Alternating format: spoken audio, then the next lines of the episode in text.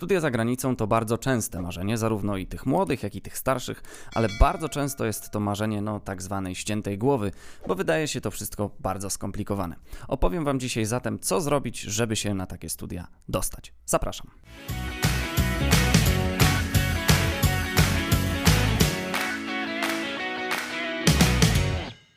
Tutaj głównym kryterium wyboru powinien być przede wszystkim język, który znamy najlepiej, ale również zwróćmy uwagę na panujący w danym miejscu system nauczania, bo te właśnie bardzo różnią się w zależności od kraju i nieraz możemy być bardzo zdziwieni. No i oczywiście musimy określić też, czy nas y, zwyczajnie stać na takie studia w tym kraju oraz czy na pewno sobie na nich damy radę.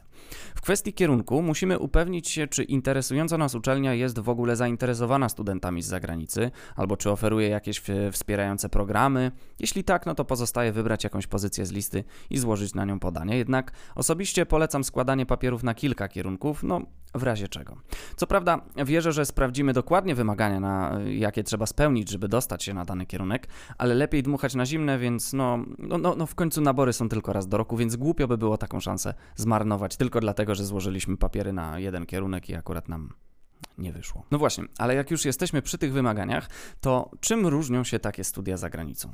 Przede wszystkim uczelnie będą wymagać od nas zdania specjalnych egzaminów językowych, no i posiadania certyfikatów y, takich jak ILTS albo TEOFL, no i tutaj zderzymy się z pierwszymi kosztami, bo te egzaminy tanie nie są.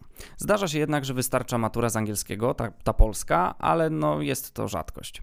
Jako iż powszechnie wiadomo, że rekrutacje są raz do roku, warto przyłożyć wszelkich starań, tak jak już mówiłem, do tego, żeby jak najbardziej wzmocnić swoje szanse. I tutaj dobrym rozwiązaniem jest rekomendacja, którą może nam wystawić albo nasz nauczyciel czy pracodawca. Wiecie, jeśli ktoś poświadczy, że jesteśmy grzecznymi, przykładnymi, bardzo zdolnymi uczniami, którzy na pewno zasługują na taką szansę, no to zawsze będzie to nasza jedna, że tak powiem, broń więcej. Jak już jesteśmy przy pisaniu, przyszła pora na jeden z najważniejszych kroków, czyli list motywacyjny lub esej, który ma bardzo, bardzo duże znaczenie, jeśli chodzi o to, czy komisja nas przyjmie, czy nie, więc powinien być napisany z niezwykłą starannością, sprawdzony 10 razy i to najlepiej przez różne osoby.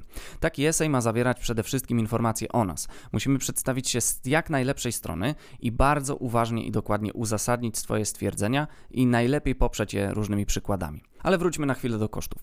Skąd wziąć na to pieniądze?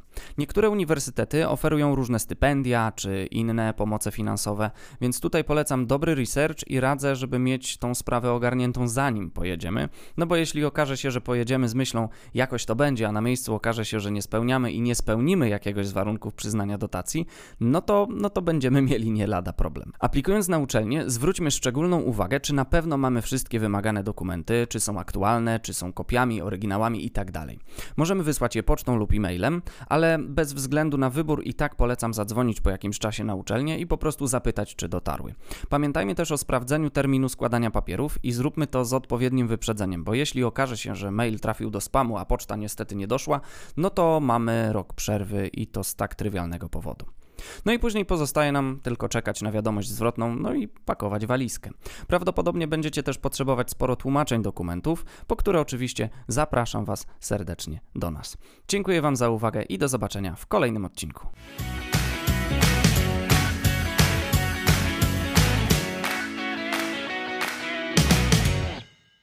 Dogadaj się z każdym człowiekiem na świecie. Przełam bariery w biznesie i na co dzień.